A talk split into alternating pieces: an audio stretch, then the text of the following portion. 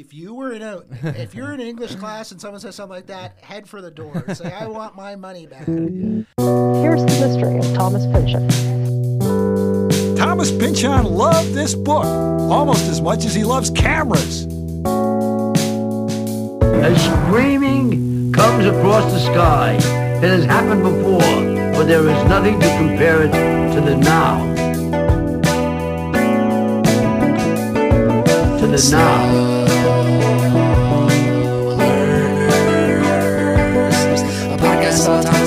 Gravity's rainbow and other inquiries directly related to the text. To the now. Yeah. To the now. Here's the mystery of Thomas Pynchon. Slow Learners, Episode 2. Covering Gravity's Rainbow, Section 1, Chapters 10 through 13, inclusive. A man goes into a toilet in this one. So, listener discretion is advised.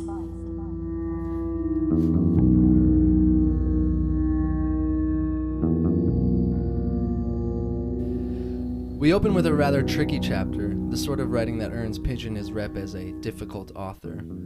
We like to think of these chapters almost as a skill check, to use a term lifted from gaming. They're like little mini boss fights that challenge your ability to make sense of what's going on. So, what's going on? Well, Slothrop is being injected with sodium amytal, a sedative used as a truth serum in World War II.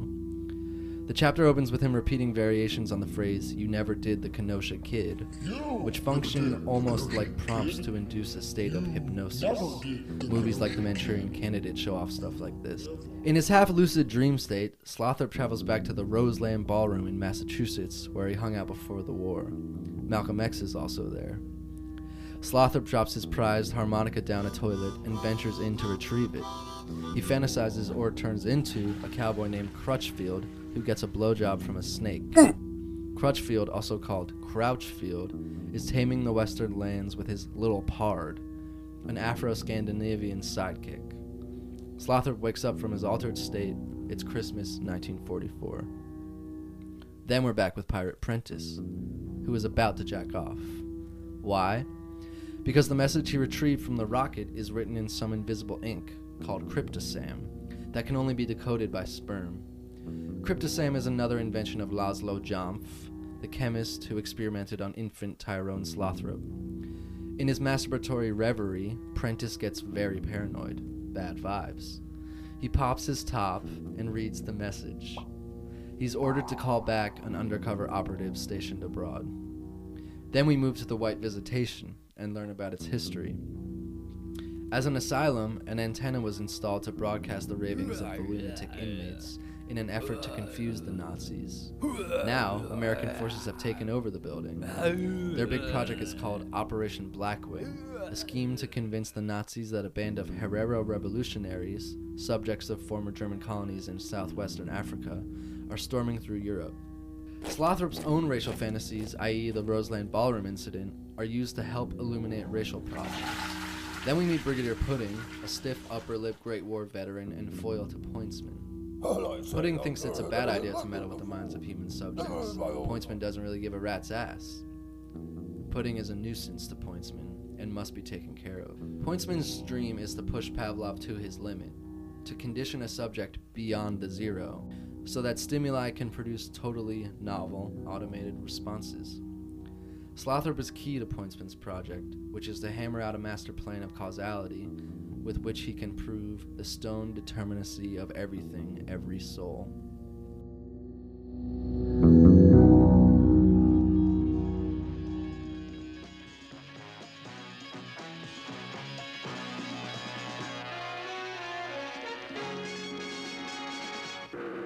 This is the story of a 30 year search by U.S. intelligence agencies to perfect mind control. You never did the Kenosha Kid. You never did the Kenosha Kid. You never What did that. in the name of holy hell is going on in this novel?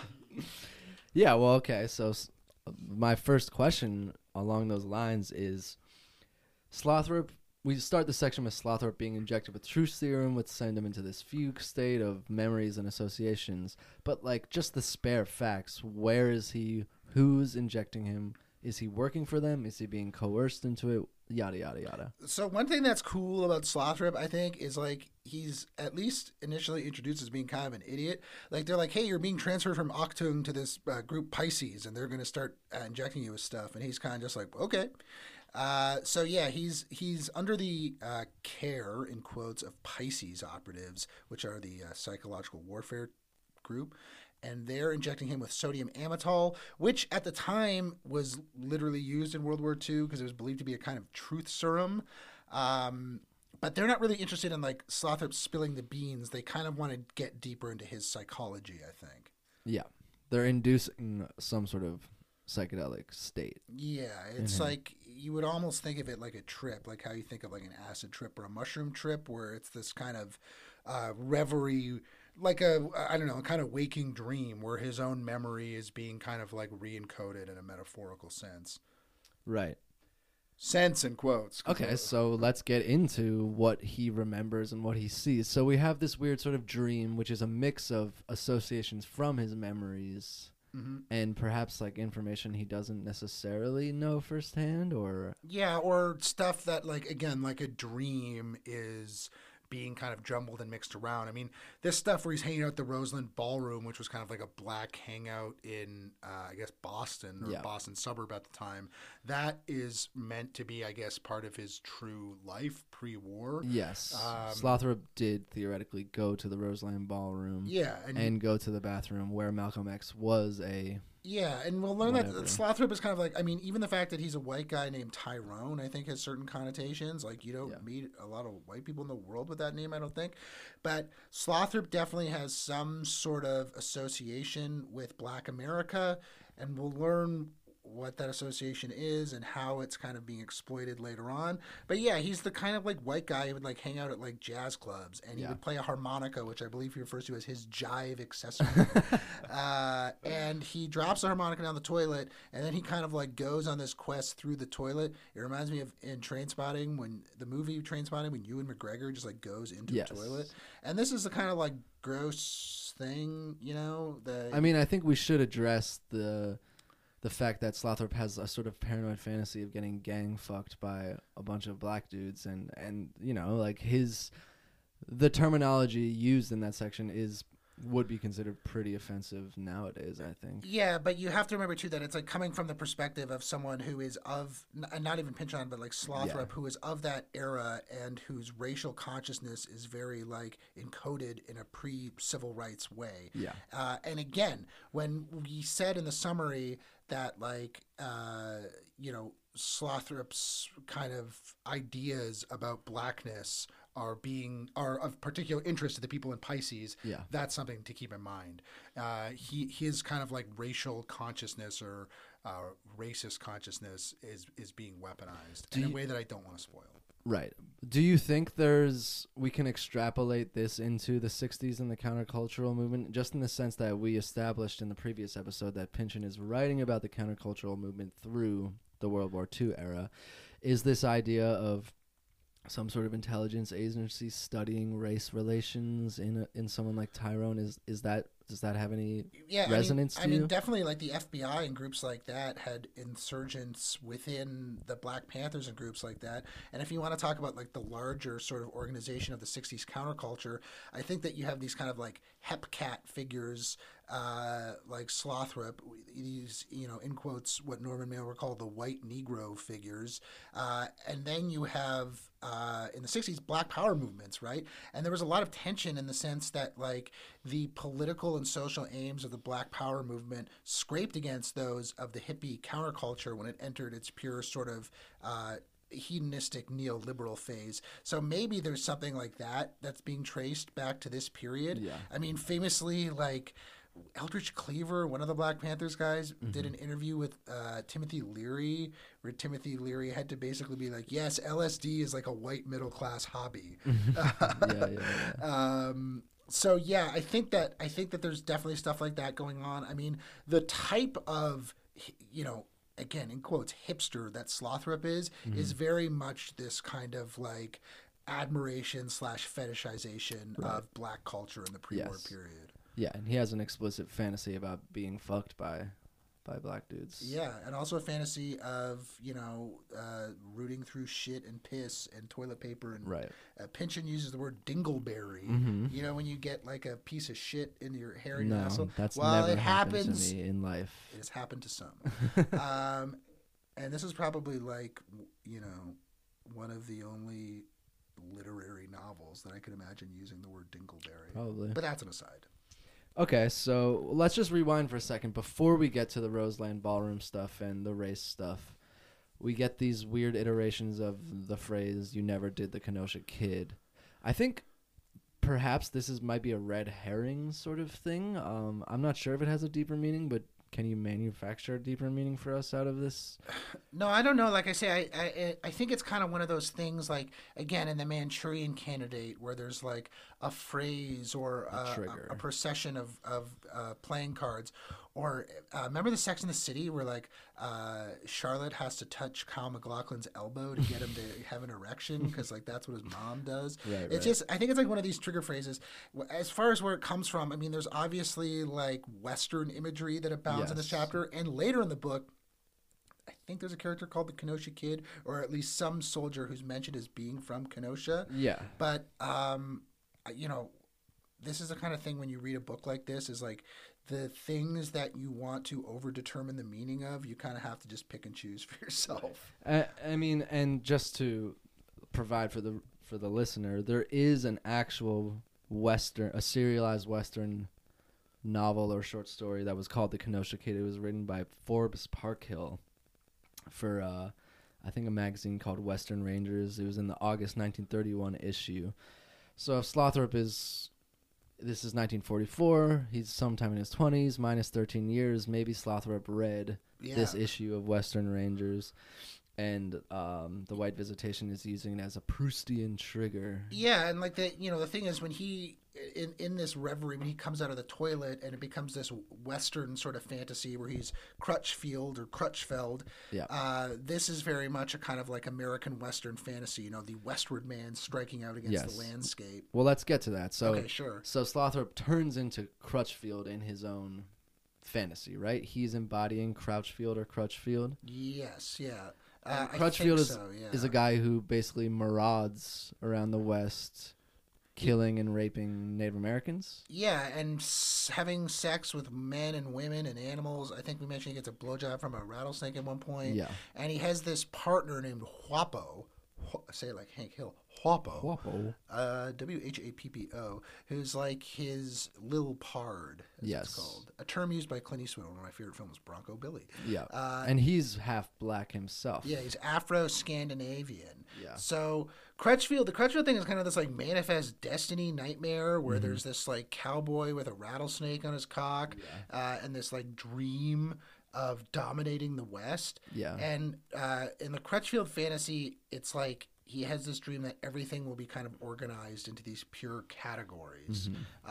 Um, so it's kind of a weird, like it's obviously weird, Mm-hmm. but like it's one of those things where I think they're using a dream to do a lot of metaphorical work. Like a lot of stuff that happens in the Crutchfield fantasy, I think is actually more evocative of Captain Blicero or Weissman Mm-hmm. and his relationship with uh, Enzian, which we'll talk about later. Yeah. Uh, so again, it, I think it's kind of this thing where it's almost like setting up this dense, metaphorical, dreamlike section that introduces all these ideas that it will then kind of like tease out Yeah. over the next 600 and so pages. Yeah, and I think if you're connecting the dots, just you know, if you were in a college English class today, I think someone would probably say that this chapter is either a critique or an exploration of like toxic white masculinity in a way. I mean, If you were in a, if you're in an English class and someone says something like that, head for the door. Say, I want my money back. yeah, Uh, I didn't sign up to get reprogrammed by my frickin' Marxist TA with purple hair.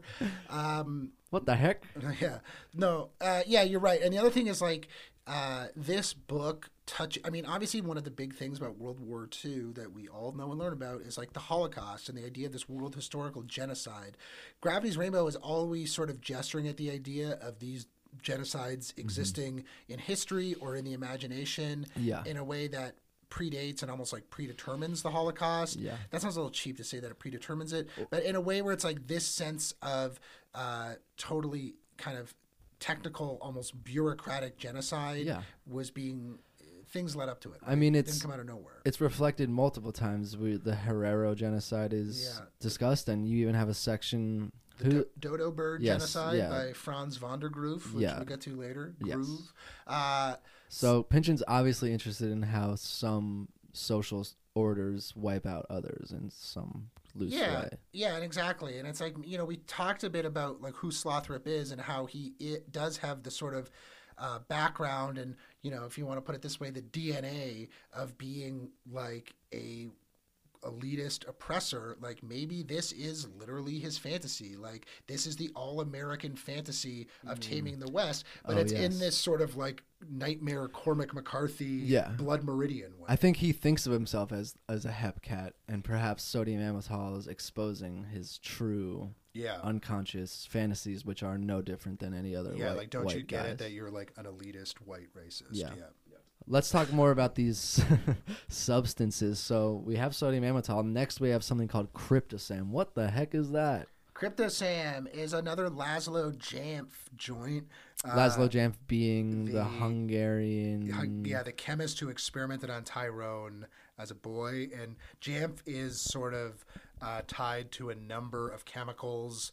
Uh, in fact, we'll probably do an episode just about chemistry in this Yeah. book, uh, including Kryptosam, imipolex, Oneirine. Uh, Sign me up. sign me up.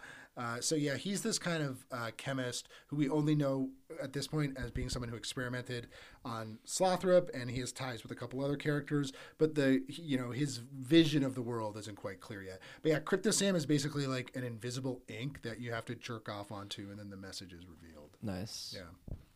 Post nut clarity. Okay, so Pirate Prentice uses Kryptosam to decode a message from a that was contained in a V two rocket. Yeah. So are we to believe that someone on the German side is send is collaborating with It- the Allied side to send messages? Yeah, I mean that's a curious thing. Like, why is it on the rocket? We do know, uh, like, not to give it away, that like the the person who he's retrieving is kind of like involved with rockets in some way. But yeah, I mean the other thing in this chapter too, or in this section, is like he's given a a a, a, a picture um, of To jack off to. To To, jack use as nutting. yeah, it's a draw, it's a drawing of his former mistress, someone named Scorpia Mossmoon, Mm-hmm. uh, and it's like this is a thing that he used to like fantasize about, and it's like, well, who's giving me this? How do they know that I have these fantasies? So this is the kind of like deep paranoia that the book gets into. Operational paranoia. operational paranoia, where it's like, how you know. uh, I'm jerking off, I'm aroused, but is this being predetermined by someone else? The book really lives in this space where it's constantly getting you, and the characters are explicitly asking, like, why do I have this motivation? Yeah. Who is determining this? Is it being determined for me, or is it of my own free erotic imagination? Right. Or a little bit of both. Yeah. I basically, John, I just wanted to ask you explicitly: Is the White Visitation a stand-in for MK Ultra? I do think that Pynchon is sort of using this notion of secret government mind control when he's describing all the weird things going on in the White Visitation. Now, the curious thing about it that gets people thinking Spooky. and getting all spooked out is, you know, this novel came out in 1973 and MK Ultra was not really revealed to the public until a few years after that. In fact, during Watergate, I believe a bunch of documents having to do with MK Ultra were destroyed. It wouldn't be till 75 or 77 that the full kind of breadth of this program, which included testing on people not only throughout Europe, in Asia, but testing on American citizens, often mm-hmm. unwillingly, Involuntarily. in in Canada, where I come from Oh, jeez. up in Canada. There was uh, testing at McGill University, where I graduated from. Uh, You don't need to brag, John. yeah, it's sort of the Harvard of Canada. fucking no deal. Fucking sort of the fucking Harvard of Canada, man. I majored in fucking smokes. And Did a- Jordan Peterson teach there? I wish. I fucking wish, man. I could have learned a fucking thing or two. Could have learned twelve things. I could have learned the 12 rules for being alive. But, anyways, yeah, in short, I think a lot of this stuff with the white visitation, especially the way the book talks about, like, uh, psychoactive drug chemistry. Uh, again, in the same way that we talked about how there's kind of like you know hippie characters before the hippies really existed in this book. Uh, Pynchon is kind of examining how the you know preoccupation with mind control that would predominate in the Cold War, that would eventually be revealed in the 70s, has its origins in World War II. Right. Not literally in the way he's describing, but it's more telling, I think, that in this book, it's the Allies who are doing all this weird shit. Yeah. In r- reality, the like I said, the Nazis were testing drugs like mescaline to to sort of bend the minds of people in concentration camps. Yeah. So again, the fact that Pynchon is showing Allied troops, or not troops, but uh, you know, Allied organizations doing this is another way that he's kind of like dissolving this moral boundary between the Axis and Allies. I just want to rewind for a second. You you told us that no one knew about MK Ultra when this book was written and came out. So what's the extrapolation to be made from that Well, well, people would have obviously known about it, but like it wasn't publicly known. Right. People would have known about it in the sense that like uh, Ken Kesey, who was like one of the people who propagated the use of acid in the counterculture, took part in MK Ultra. People would have heard of these experiments. People volunteered sometimes for these Yeah. experiments. Some people think maybe Pynchon himself was involved with it. I'm not convinced of that necessarily. I mean. I maybe was, maybe he wasn't. Mhm. Until he says it one way or the other, it's anyone's guess. we'll let Um, you We'll let decide. you decide. But certainly in his previous novel or novella, The Crying of Not 49, The Crying of Lot 49, um, LSD, MK Ultra, these kind of government tests were being talked about, and that's in the mid '60s. That's before like anyone had really publicly cottoned onto this. So yeah, when we say nobody knew about it, it means that like it wasn't in the newspaper. There are obviously thousands, if not tens of thousands, of people who knew about it either from actively taking part in it on one side or the other, Mhm. or by being you know friends with people who did. And I have no doubt that Pynchon certainly palled around and rubbed elbows with people who were part of MK Ultra. Yeah. Through his work in Boeing or just Well, through his work in Boeing, I think like, uh, and this kind of ties back to the last episode, but I feel like he certainly had some sort of guilty conscience about being part of a military industrial complex that was incorporating Nazi rocketry know how. Mhm. But I think that when he left Seattle and kind of ambled into Mexico and into California during the period when he was writing Gravity's Rainbow, I mean, he's described as being kind of part of like a sort of hipster beach scene. Mhm. You know, the extent to which he was active in this scene or just kind of observing it through the blackened out windows of an apartment is, again, pretty much anyone's guess. But, you know, his friend Richard Farina, some people believe, was assassinated by the CIA. yeah Uh, by which COINTEL or by COINTELPRO. COINTELPRO, yeah. So I mean, and again, I don't know. But I think that's been mostly disproven. yeah, but he, you know, Pynchon certainly, you know, he. he I, I don't want to say I don't think he's a cool guy, but I think that he was a keen observer, and I think that he was on the edges of people who were very involved with these yeah. types of things. And maybe not even just a keen observer, but someone who's actively interested in encoding hidden truths into works so as to Yeah, to to blow argue about whistle them. Yeah, exactly. And it's like, again, when people say that nobody knew about MK Ultra until 1977 or whatever, well, Pynchon's writing it in novels that are getting critical acclaim in mm, In 1960s. in the 60s and 70s. Yeah. So he's certainly tipping you off to this stuff, even if he's not, you know, capital T telling you about it. for sure.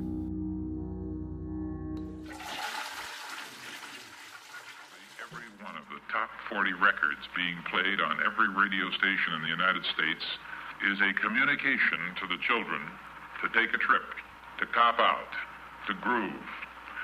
The psychedelic jackets on the record album have their own hidden symbols and messages, as well as all the lyrics of all the top rock songs.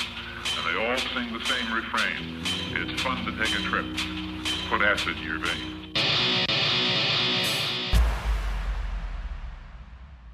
So, in this section of Gravity's Rainbow, we kind of get into elements of government mind control, the white visitation, and these sort of pseudo paranormal research efforts, the attempts to get into Slothrop's dreams and see what makes him tick.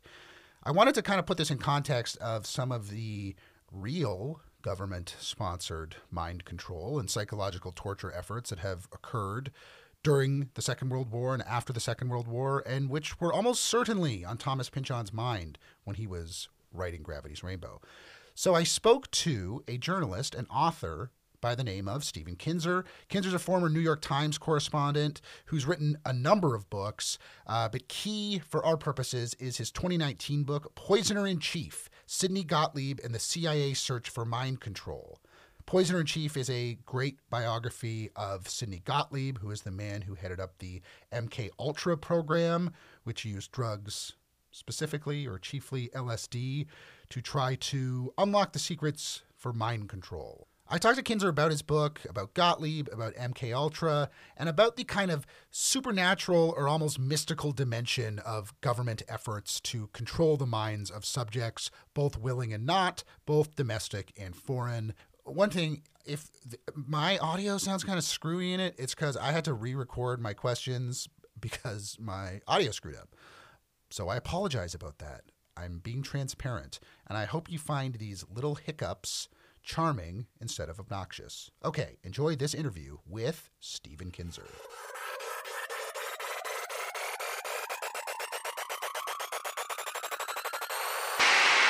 It started out this way.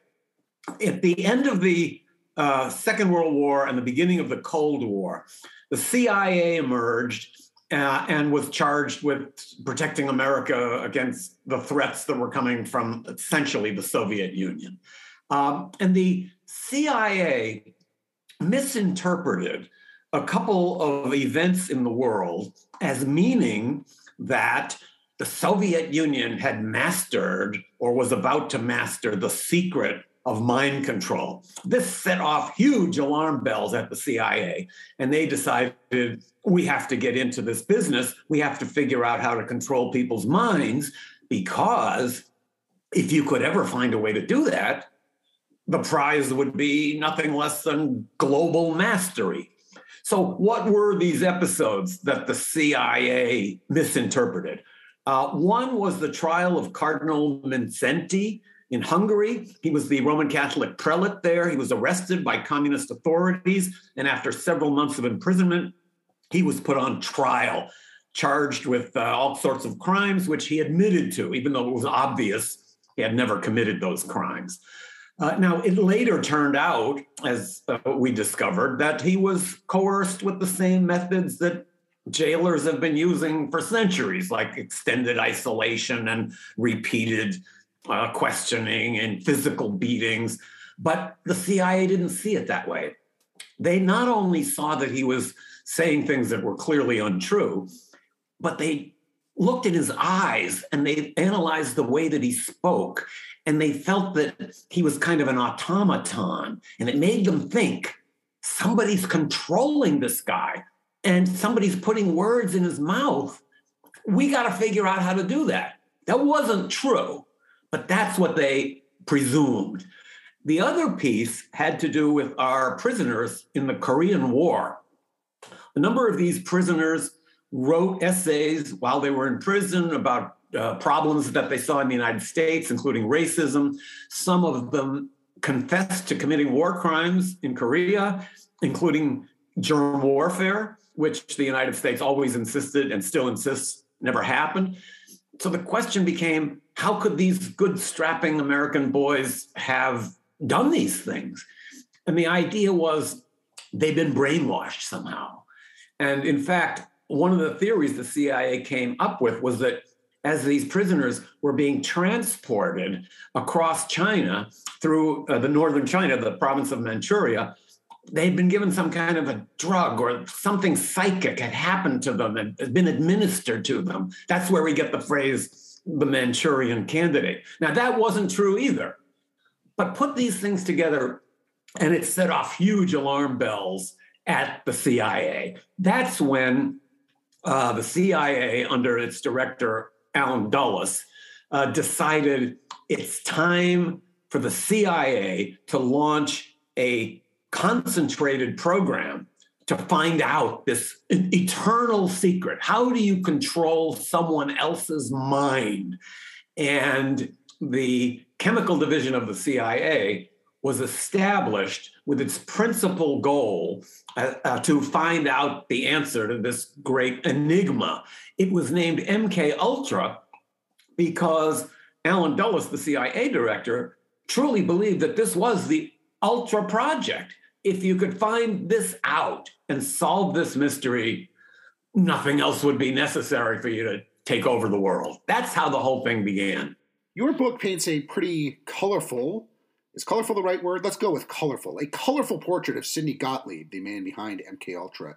Can you tell me a bit about Gottlieb? I mean, what made him tick? At the one hand, he seems to be this man of science and enlightenment and rationality, but on the other, his quest seems to be informed by an almost mystical or, or supernatural dimension. The director of MK Ultra, Sidney Gottlieb, was on the one hand the most accomplished torturer of his generation. He had a license to kill and to torture, and he did. On the other hand, he also considered himself a very spiritual person. This is a guy that got up before dawn to milk his goats. Uh, he ate organically. He studied Zen Buddhism. He wrote poetry.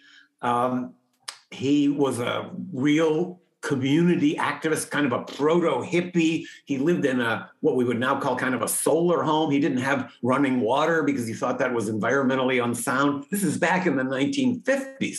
So he had this bizarre personality divide in which uh, he would spend his days devising ways to torment people in order to find these secrets of mind control because he believed that before you could find a way to implant a new mind into someone's brain, you first had to find a way to destroy the mind that was in there.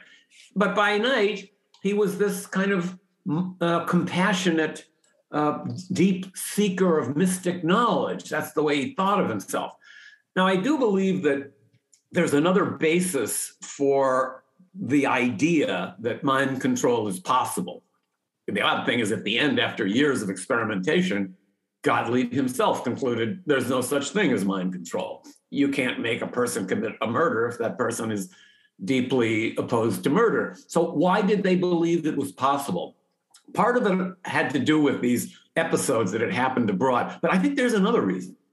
Uh, these guys had all, in the early CIA, had all grown up with uh, a cultural openness to mind control that came from fiction. There are a, an unlimited number of stories and novels and films uh, that, are, and nowadays video games, everything on the theme of mind control. Think of how many movies there were about how someone drops a pill into somebody's drink, and the next thing you know, that person is under his control. Or they take a pocket watch and they uh, swing it in front of you, you become hypnotized, and then you're totally under their control. So I think these guys figured that what screenwriters and novelists could imagine, they could make real. That wasn't true, but I think it these uh, fictional backgrounds laid a fertile ground for them to believe this fantasy.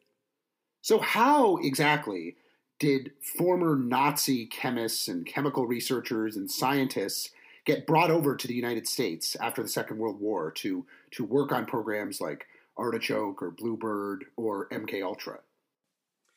After the Second World War, the United States began hiring some of the key Nazi spies, particularly uh, Reinhard Gehlen, who had been the chief of all Nazi intelligence in Eastern Europe and uh, Soviet Union.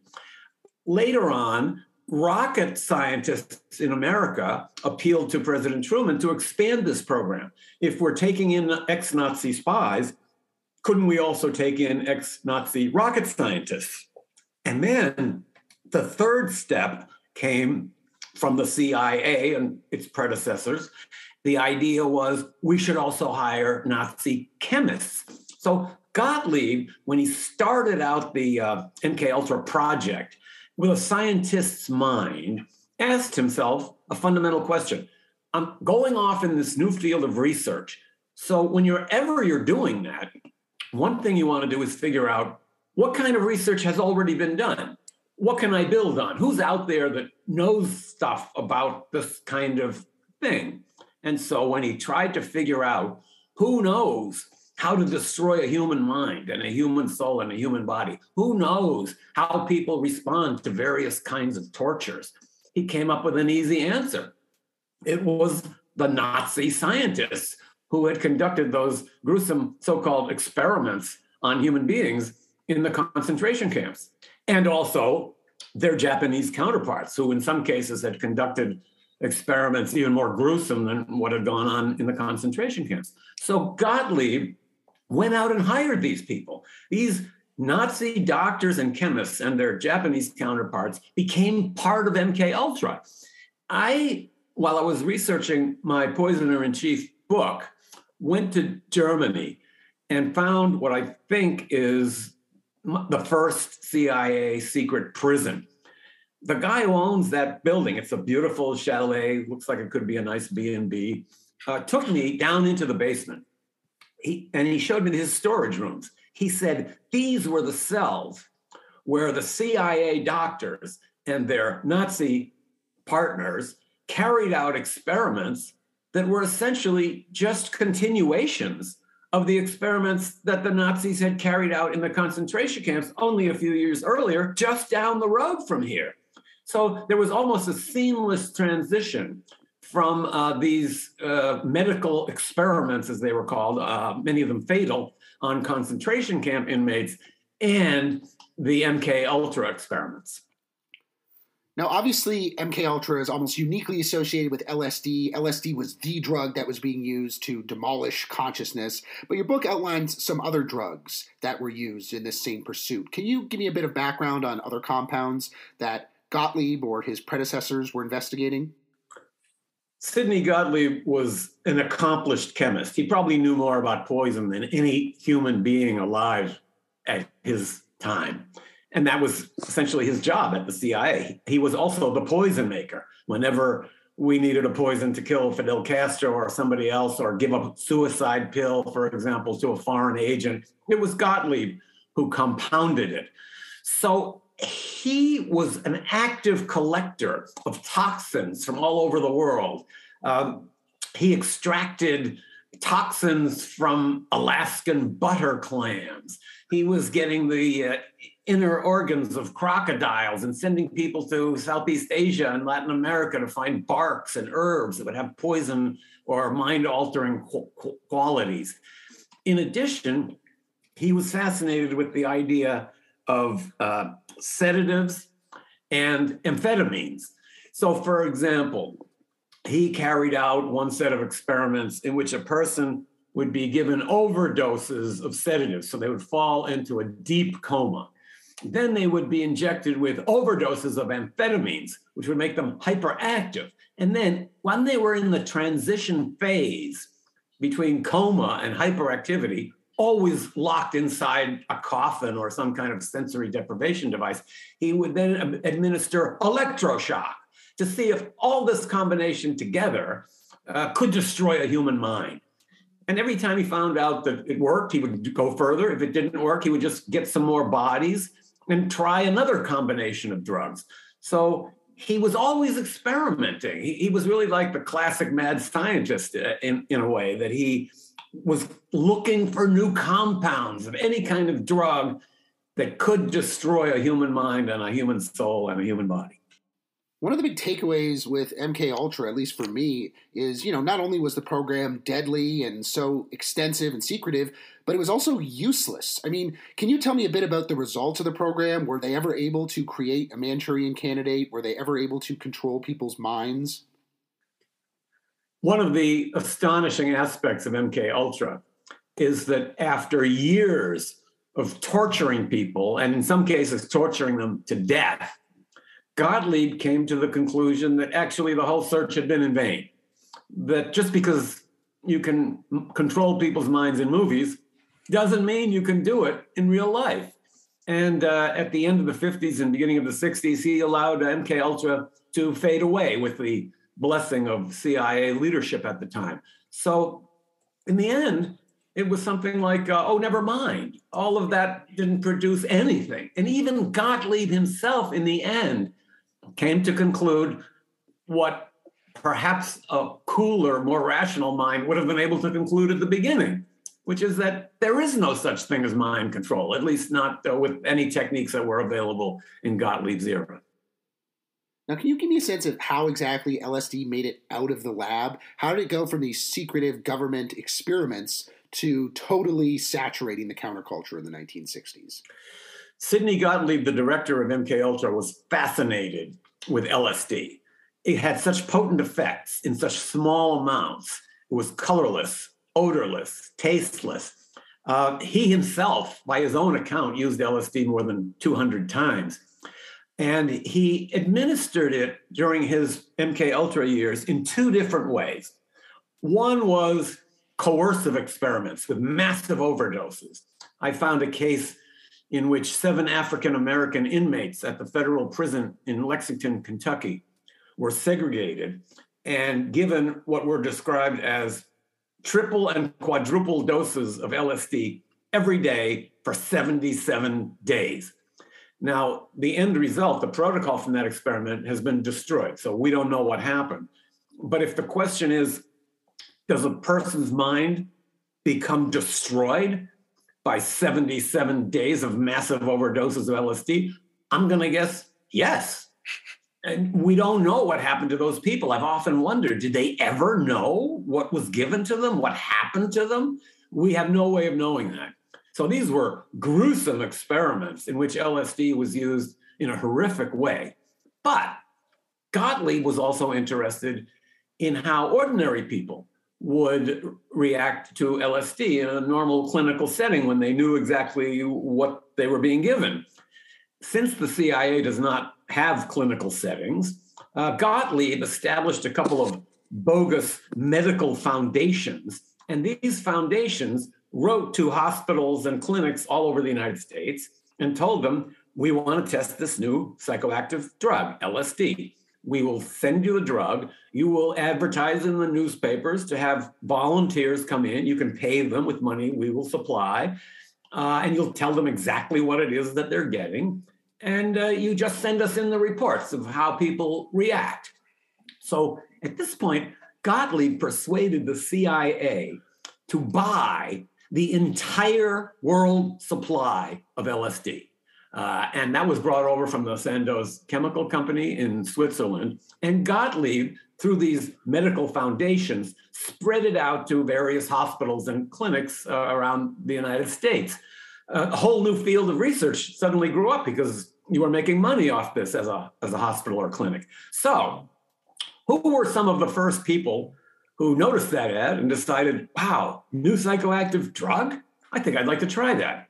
One of the first was the poet Allen Ginsberg, who listened to uh, Tristan and Isolde on his headphones while he was taking his first LSD trip. Uh, another one was Robert Hunter, the uh, lyricist for the Grateful Dead. He loved LSD and he brought it home to the rest of the Grateful Dead and all of their camp followers, just as Allen Ginsberg became a kind of a high priest and, and promoter of LSD. Um, another one was Ken Kesey, who went on to write that counterculture Bible, uh, One Flew Over the Cuckoo's Nest. In fact, when I was reading about him, I found an, an interview in which he said, uh, I did gather all the information for that book, One Flew Over the Cuckoo's Nest, while working in a psychiatric hospital. But that's not what I had in mind when I took the job. I took the job for a different reason that was the hospital where I got my LSD, and I wanted to work there so I could steal the LSD out of the pharmacy and give it to all my friends. So, through channels like these, LSD leaked out of the laboratory into the counterculture, where it became, as we all know, a major factor of life in that uh, subculture during the 1960s. The irony, of course, is that the drug Sidney Gottlieb and the CIA hoped would give them the power to control the world, wound up instead fueling a youth movement that was aimed at destroying everything the CIA stands for. This leads down a kind of interesting path. I mean, you talk to some people who might say that LSD was actually disseminated into the counterculture by the CIA, by the FBI, by government organizations, precisely to sow some sort of chaos, to make it so the hippies only cared about, you know, listening to long, jammy guitar songs and having sex and didn't care about black power or the war in Vietnam or labor organization. Do you give any credence to this idea that LSD was an op? I don't think I'd give the CIA that much credit. Uh, and as you know, uh, President Nixon and other American leaders uh, thought of LSD as the, the demon's work. Uh, I think that uh, the use of LSD at that time was not connected to the CIA in people's minds. The people that I mentioned, like Allen Ginsberg and uh, Ken Kesey, who took LSD in early years, had no idea where it came from. And indeed, neither did the hospitals. They thought it was some independent medical foundation. Now, in the research for Poisoner in Chief, I came across an interview with John Lennon. He was asked about LSD, and he said, We must always remember to thank the CIA. Now, he was right, but if he knew more, he would have said, We must always remember to thank Sidney Gottlieb. Nobody had ever heard of Gottlieb, but he was the source of all of that. And uh, in some ways, the real LSD guru in American history, even though he was an unknown figure at that time. Wow, yeah, he was kind of the original LSD wholesaler before even someone like Owsley Stanley. Now, I want to kind of get back to this cognitive dissonance question that we kind of talked about with Gottlieb. And I guess I want to talk about my own cognitive dissonance. I mean, when I read about this program and the extent of it, I have a hard time making sense of it. You know, I guess my question is why is this not a bigger deal? Like, how did the revelations around MK Ultra not totally obliterate civilian trust in the government and government agencies? I mean, how do I go to the store to buy milk and peanut butter and bread when I know what the government is capable of doing against its own citizens? And I mean, there were really, as I understand it, nothing in the way of consequences for these people. They just kind of slipped back into civilian life after MK Ultra was exposed. I mean, how are we expected to to live with this? Once the MK Ultra project was ended, it remained secret for a number of years. It wasn't until the mid 1970s that the first uh, hints of it began to emerge. Now, Sidney Gottlieb left the CIA in that period along with Richard Helms, who was the CIA director and had been kind of his rabbi, his mentor, his overseer during all those years when MK Ultra was active. As they were leaving the CIA, they both agreed we have to destroy all the records from MK Ultra. Now that's a federal crime, destroying federal property. Nonetheless, it's a much lesser crime than the crimes that would be revealed if those documents were allowed to uh, remain undestroyed. So they were able to do that. In fact, I found a, a note from the CIA archivist out at their record center saying that these seven crates of documents were destroyed, quote, over my stated objection. But it worked. And I'm painfully aware that in my book, Poisoner in Chief, I've only uncovered a small percentage of what MK Ultra was and what Sidney Gottlieb did.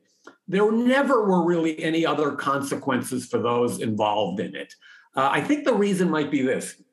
Uh, it's seen as part of the Cold War era, the 1950s.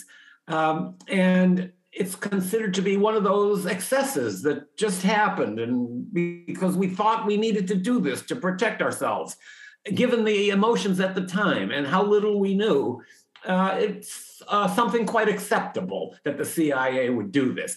There is a sort of uh, internal feeling i think on the part of many americans that if you're patriotic uh, you know that some of our agencies that are clandestine have to do things that are very unpleasant and uh, we kind of shrug our shoulders. Also, bear in mind that by the time the program was made public, uh, 20 years had passed since it was active. So uh, the intensity of it be, faded. And even now, I don't think we're, we're really aware of the intensity of it. And even though I've tried to reveal as much of it as I could. I know there's so much more that uh, we'll probably never know.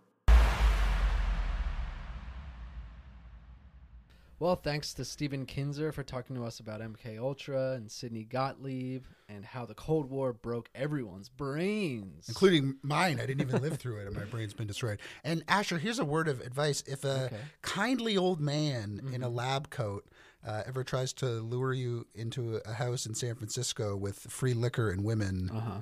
Say no. Mm, I don't know. It sounds like it might be worth it. That's true. I guess if you know what you're getting into and you want to like have your brain broken on LSD and um, know that a bunch of weird men are watching you try the Kama Sutra or whatever, Mhm. then it's good to be tortured by the CIA. Yeah. Anyway, if you want to know more, check out Stephen's book, Poisoner in Chief. Next episode, we'll continue with Gravity's Rainbow Part 1, this time covering chapters 14 through 17. And we'll have a very fun and wide ranging chat with literary critic and literary gadabout. What the hell is a gadabout? You only ever hear about it as pertains to books. I have no idea. I know what a gadfly is. Is gadabout the same thing? You never hear of like a sports gadabout. Hmm. Uh, I guess with politics. Anyway, Alex Shephard from the New Republic. We're going to talk to him about literary scandals that dogged Gravity's Rainbow and a little bit about its author's elusive, mysterious status in the world of arts and Mhm. letters. So, Well, not that mysterious because he is in our green room right now. he is in the green room, and apologies again to Thomas Pynchon. Sorry, we cannot interview you this episode. We promise to get you on next time, so make sure you guys tune into that. Yeah, sorry, Tom. Like and subscribe. Okay, bye.